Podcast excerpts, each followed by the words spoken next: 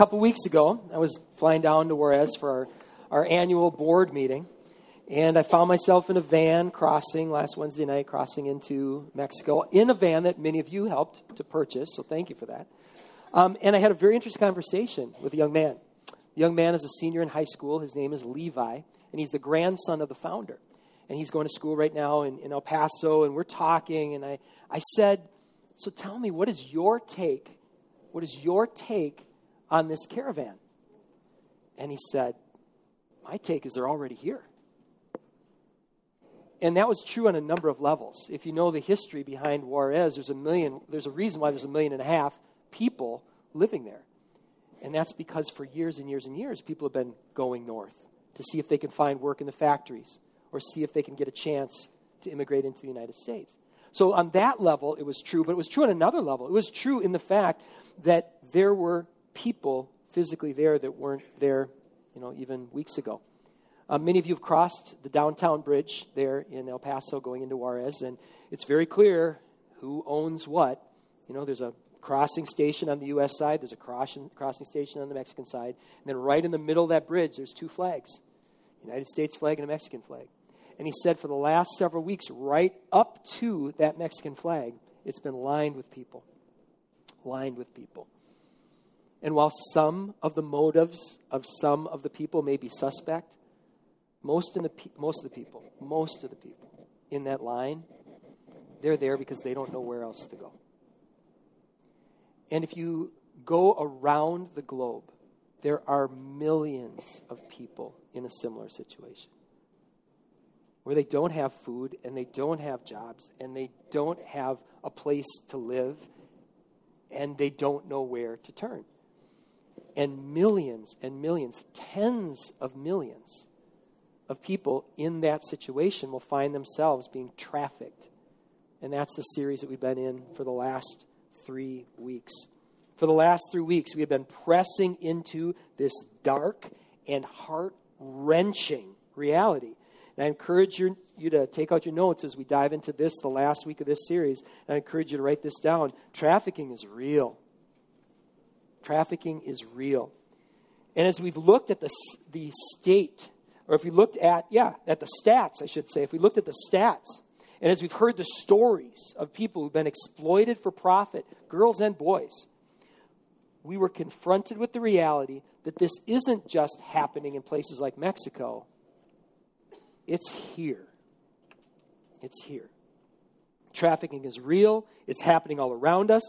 And here's that other blank on that first line trafficking is wrong. Can I get an amen to that? It, it, and I'm glad that was with some punch because it is. It is wrong. Trafficking is wrong. Throughout this series, we've been pointing you to resources. Most of them that we've been pointing you to were developed either by people who were in the life and got out or people who are on the front lines right now. And it has been hard to press into those resources. This last week, I sent you a link um, from a person who wrote one of the books we recommended, a book called Make It Zero. And she's giving a TED talk. And when she got to the part of that TED talk where she was describing how men can go online and they can order girls like you order pizza, I, mean, I, I wanted to stop that TED talk right there. That is just too real. That is just too wrong.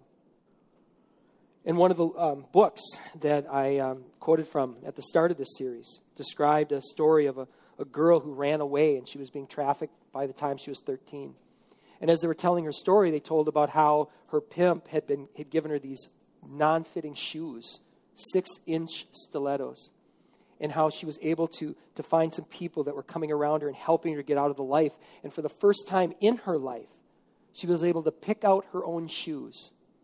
And when she chose shoes on her own, shoes that actually fit, they were purple and pink sneakers. They were kids' shoes. And those are the shoes she should have had all along. And I wanted to close the book right there. Because how can you continue to press into this when it's that ugly and that's dark? And then just down the hall, last Wednesday, we had that great presentation. Um, and they showed a video, a video clip that was produced actually, I think, by some teenagers. And in this video, they had a scene where this really young teenager is walking up to the motel room. And waiting for her in that motel room is a middle aged guy. And as she gets to that door, starts to knock. I didn't, I didn't want to watch that. I wanted to look away. One of the things that Becca was telling me about is she said there's some sites where, as they're introducing you to this dark world and they're trying to point out the injustice of all this, they have a quick exit button so that when you're watching these things, you can hit that quick exit button and just get out. Let me tell you something that's not going to happen with this church. We are not going to hit the quick exit button on issues like this. Can I get an amen? We, we, this is too real. This is too wrong. We can't hit the quick exit button, which is why we're going to close the way we are going to close here in this service. But before we get to the closing, let's get to the substance here. Two weeks ago, Caitlin talked about the cost of complacency. If those who can do something do nothing, then false narratives will continue to shape beliefs and behaviors, and cultural norms won't be challenged and laws won't get changed, and demand will continue to rise, and more and more kids will be drawn in, and more and more people will be exploited and abused. And none of this escapes God's sight. The text that we've used as the framework for this series is a book called the Book of Amos. It was a message, it was a prophecy that was given 2,500 years ago to a shepherd named Amos who was entrusted with the task of bringing a divine message to a complacent people. And this was a people that he gave this prophecy to that came from God, a people who had very little attentiveness to the injustice that was happening all around them. They were a people, we saw that week, whose lives mirror our own in very convicting ways. So, in this final week of the series, we're going to turn our attention now to the final chapter of Amos. So, if you have your Bibles with you, please open with me to Amos chapter 9, verse 1. And I want to let you know as we're turning there, if you don't have a Bible, we'd love for you to go home with one today. Each and every week, we keep a stack there at that table with the black mailbox. We encourage you to grab one of those on your way home. Here we go. Final chapter of Amos. Amos chapter 9. We'll start with verse 1. Amos the prophecy says, I saw the Lord standing beside the altar, and he said, Strike the capitals until the thresholds shake, and shatter them on the heads of all the people. And those who are left of them I will kill with the sword, and not one of them shall flee away, not one shall escape. How does God feel about injustice? It feels like this. It feels like this. Later, we're going to be singing. God is good, He's always kind. With the cross, He proved He's on our side. Is that true? Yes. Is it also true that God is a God of justice? Yes.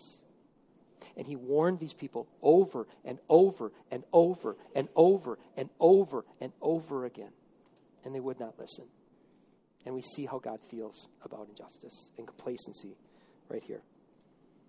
In chapter 1, where this all began, we read the prophecy.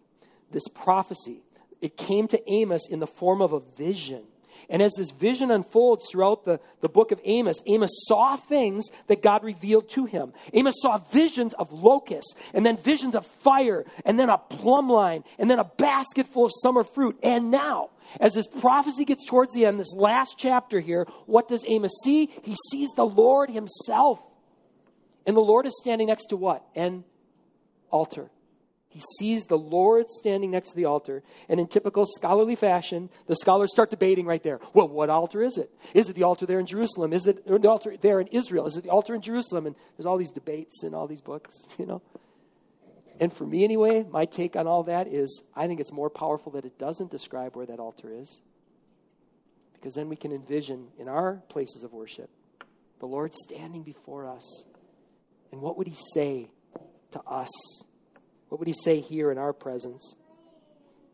Amos sees the Lord at the epicenter of their place of worship in a building that is dedicated to the expressed purpose of honoring him. God declares in that setting that this whole thing is going to come crashing down.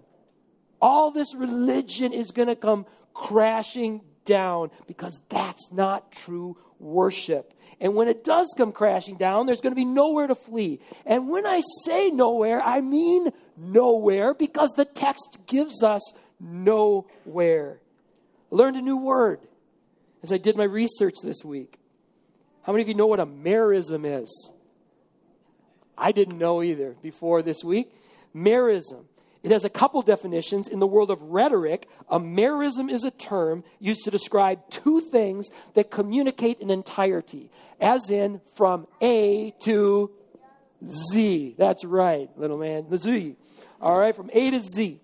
All right, as God describes the judgment that's about to come, he employs several merisms. In verse 1 that we just read, it's the capitals of the temple, which are the tops of the columns supporting the roof, to the thresholds which touch the ground.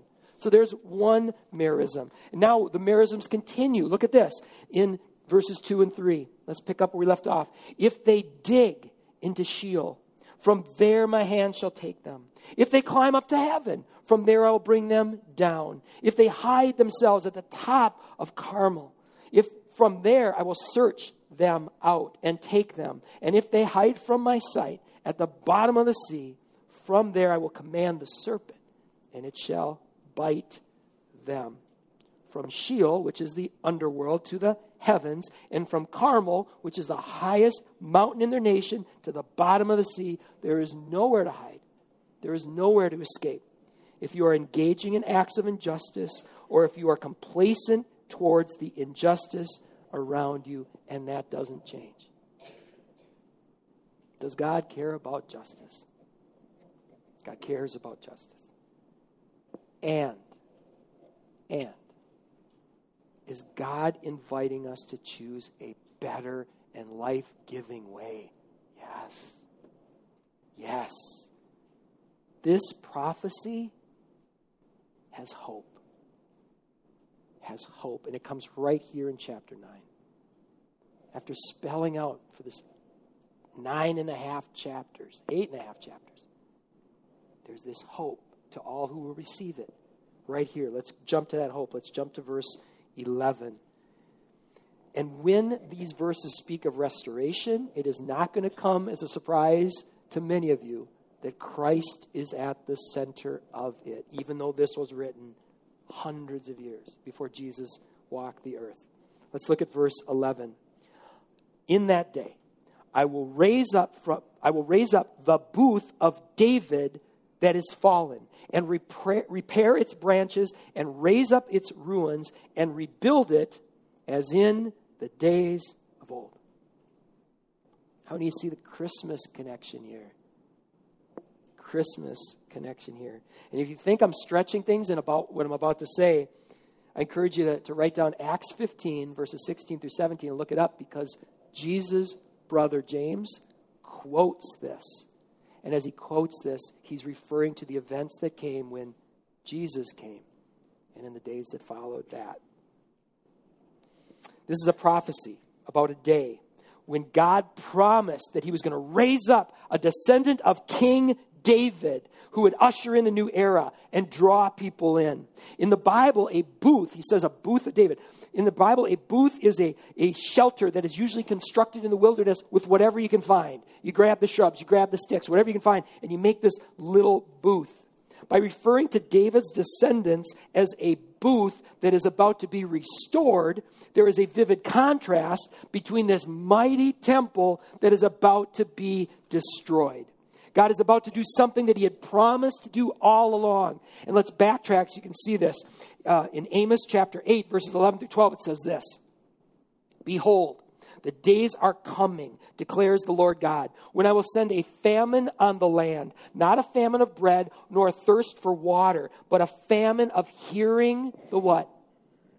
Words of the Lord. They shall wander from sea to sea, from north to east. They shall run to and fro to seek the word of the Lord, but they shall not find it. Did this prophecy come true? Yes.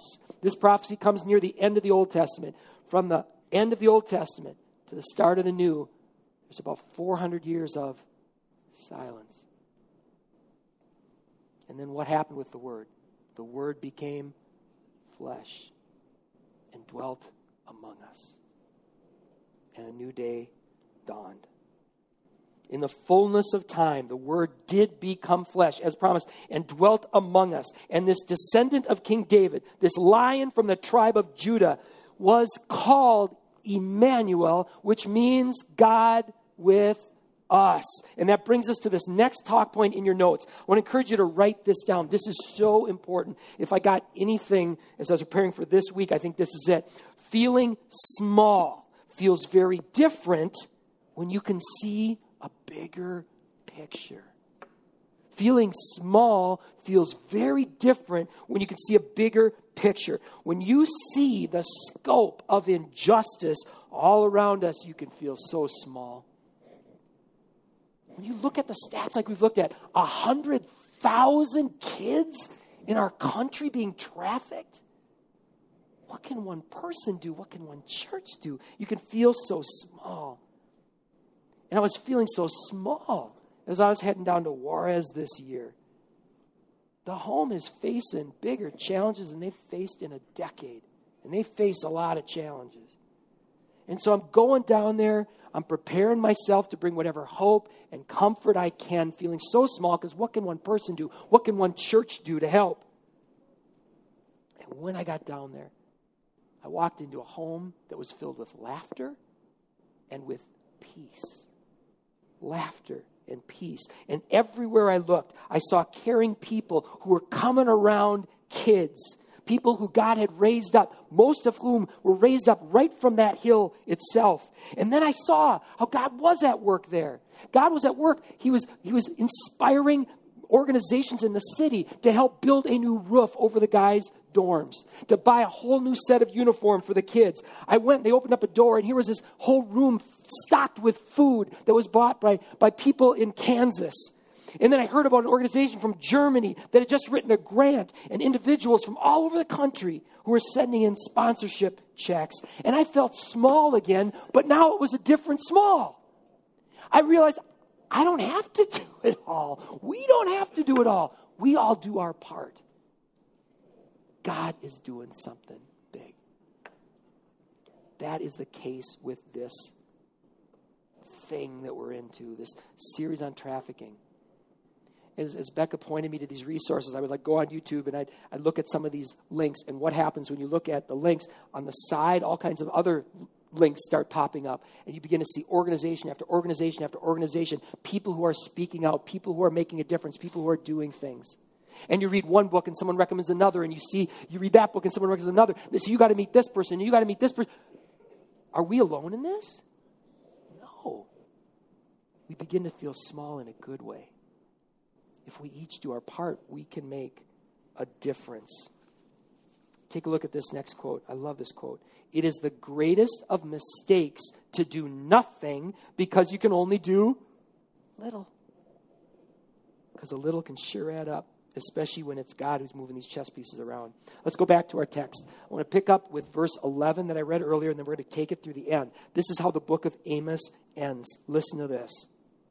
In that day I will raise up the booth of David that has fallen, and repair its branches, and raise up its ruins, and rebuild it as in the days of old, that they may possess the remnant of Edom. And all the nations who are called by my name declares the Lord who does this. Who's doing this?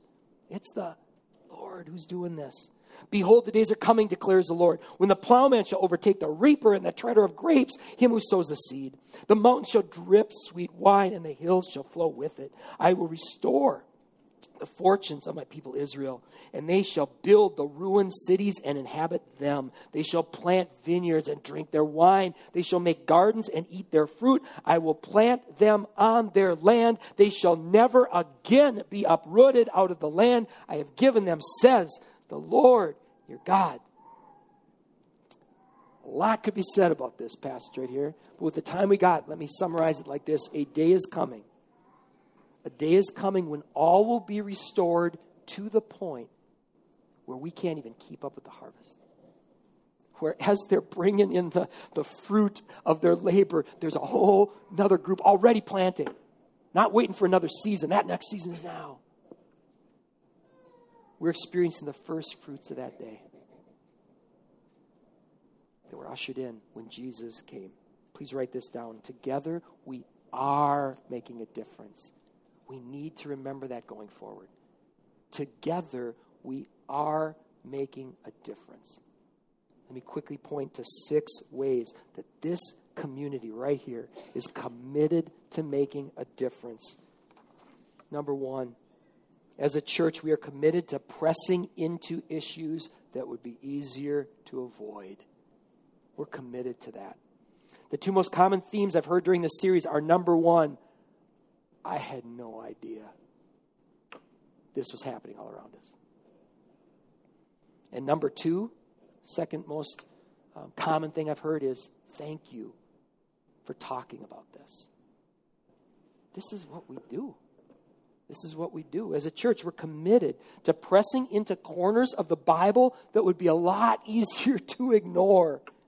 And we're going to continue to bring challenging issues up to the forefront. Along those lines, 2019, we're going to press into immigration. Immigration. I was talking to my friends in Juarez about immigration. They use the word complicado. Complicado. It's muy complicado, isn't it? And we don't want to just jump in with some simplistic understanding. So we would love to have a task force that would go before us and start pressing into the scriptures and looking at the complexities and trying to put together a framework. What can we do? How do we approach something this complicado? So if you're interested in being a part of that, Becca, could you raise your hand? Talk to Becca. We would love to have a team going ahead of us. We are committed to this, pressing into hard and difficult passages and not, not avoiding those discussions. All right, here's another thing we're committed to. As a church, we are committed to, number two, challenging one another to pursue a different kind of community. We're committed to this. We open this series with a chilling indictment that God made against church people. Here's what we read. We started the series with this Amos 5 23 through 24. Take away from me the noise of your songs. To the melody of your harps, I will not listen, but let justice roll down like waters and righteousness like an ever flowing stream. If we ignore what God says about doing justice and loving mercy and walking humbly, all this is noise, no matter how good it looks, sounds, or appears. It's all noise if we don't do justice, love mercy, and walk humbly. As a church, we're committed to challenging one another. How are we living Sunday through Sunday? Not how do we look for an hour on Sunday. How are we living Sunday through Sunday. We want to be a community that honors the dignity of every person Sunday through Sunday. A community that chooses not to support practices or consume media that minimizes a person's humanity or glamorizes exploitation. And along those lines, it was so convicting to press into this and to read of survivors' perspective on this when they look at our pop culture and to read as a survivor says, why are there churches with youth groups that are having contests to see who can pimp their Bible the most? Why are we using words like that in that kind of a way? And to hear one survivor talk about how she was watching the Academy Awards a couple years ago. And she was watching as, as the song that won the Oscar, the song that won the Oscar for Best Original Song was called It's Hard Out There for a Pimp. So, believe it or not, that was not on my playlist. And so I had to look up the lyrics. Could you all do that? Everyone look up those lyrics and read those words. And then imagine, here's what imagine, imagine you are a survivor of trafficking and you're watching people stand to their feet and applaud as that song about exploitation wins the award for Best Original Song. We have to think differently. We have to think differently. Look what can happen when we move from insulated to introduced to engaged to advocates as a people. I came across a statistic in the book Make It Zero. For every one adult who is trained, how many children are safer? 10. Right now, it's about 700 people that call this church home. 7,000 kids could be safer if we become more aware, we become more active. 7,000 kids could be safer. And that's when you don't factor in the multiplication factor, right? Let's live and love differently. And, and, if you've been tuning out, listen to this. And let's welcome people home when they realize the choices they've been making are wrong. If we can't call a porn addict who is trying to break free from his addiction a brother, we really don't know what it means to call a former prostitute a sister. Can I get an amen to that? Had a great conversation with a guy in the hall between services. Another guy who's a father of daughters. And everything in us wants to. We have to learn another way. We are committed to challenging one another to live and love differently.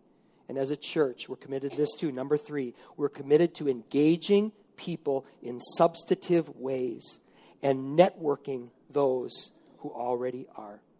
As a church, we are committed to personally engaging in things that would be a lot easier to outsource. And we're committed to finding partners that we can work with. Wouldn't it be cool someday if, when we have some seven day space, it's not just us in there? Wouldn't it be cool if Trafficking Justice North, or a Make It Zero Twin Cities, or a Quincy House Shoreview office was there with us. Wouldn't that be fun? I would love that. Or wouldn't it be great on a smaller scale to be able to offer something like we offered on Wednesday, last Wednesday? Offer that once a quarter. None of that can happen without number four, and that is giving generously. Another prophet named Malachi, he called people out for turning aside from what God says about tithes and offerings. We can't do any of this. We can't do any of this if we don't pool our resources together as God instructs. All right, here's something as we do pool our resources and we dive into this. This is so important to remember. Number five, as a church, we are expecting both the messy and the miraculous. All right, we're going to spend a little extra time on this because this is so important. It's so easy a lot of times. We come into a topic like this and we say, that's it. All right, this is real. This is wrong. Let's go kick down the doors. Let's go get, hit the streets. Let's go. We can make a difference. Is it that simple? If you're going to press into this, be ready. It's almost always three steps forward, two steps back, sometimes three steps forward, five steps back. This is especially true when it comes to rescuing people from trafficking and helping them heal. How many of you know that kicking down doors on our own can make things a lot worse?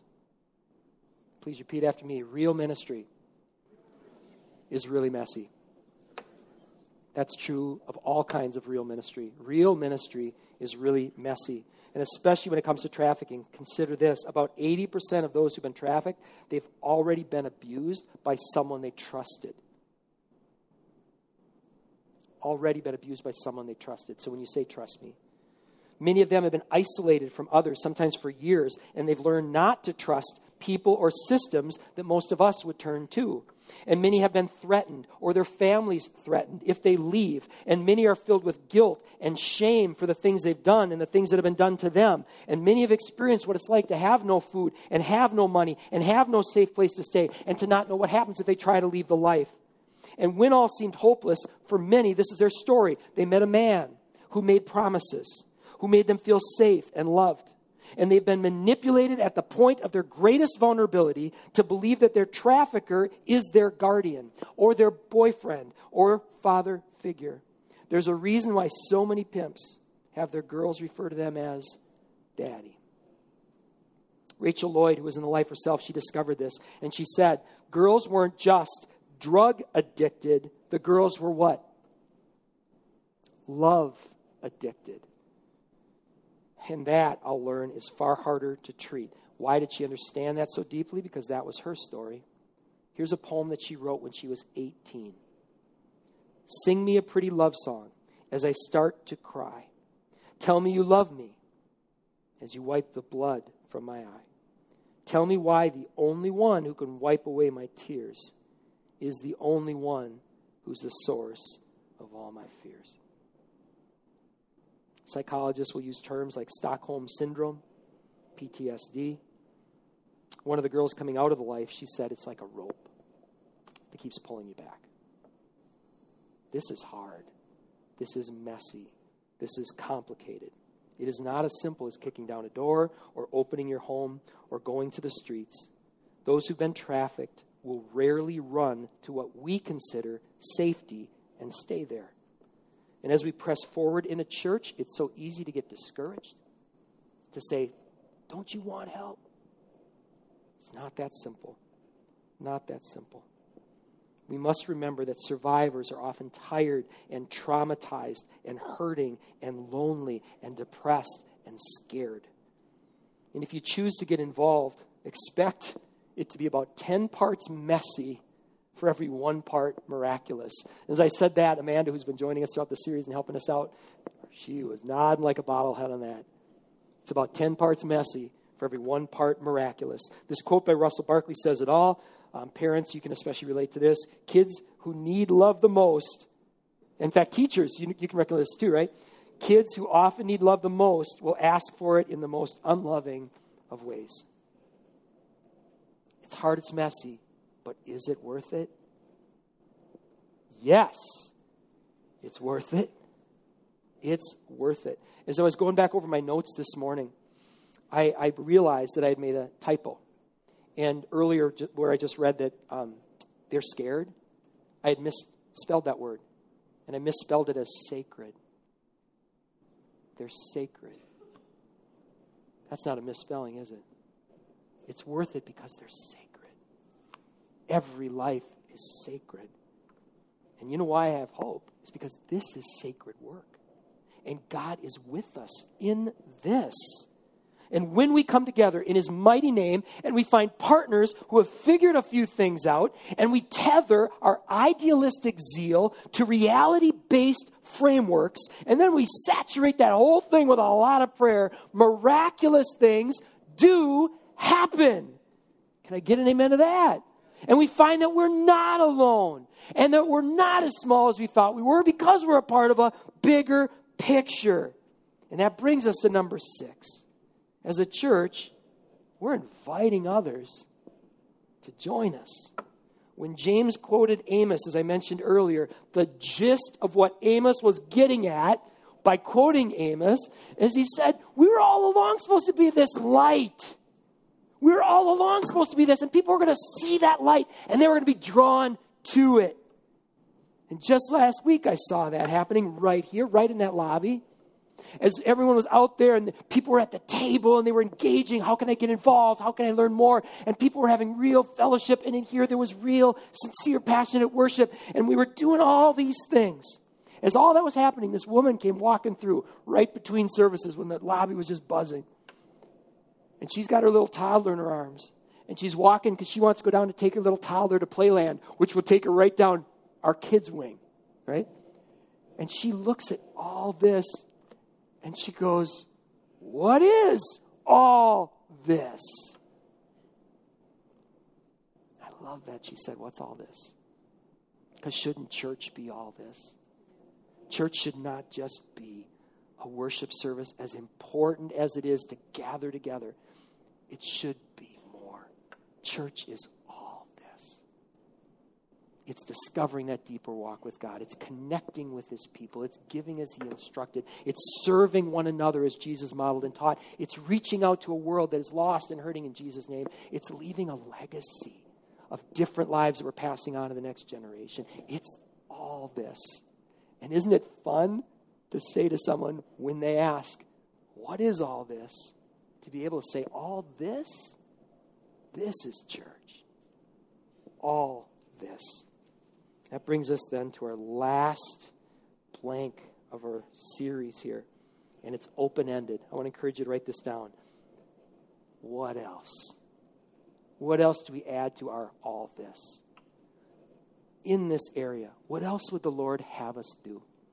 And if that is a question that is burning within you, we would invite you to be part of the discussion because we don't have those answers figured out yet. What our what else is. I feel great about the direction we're going.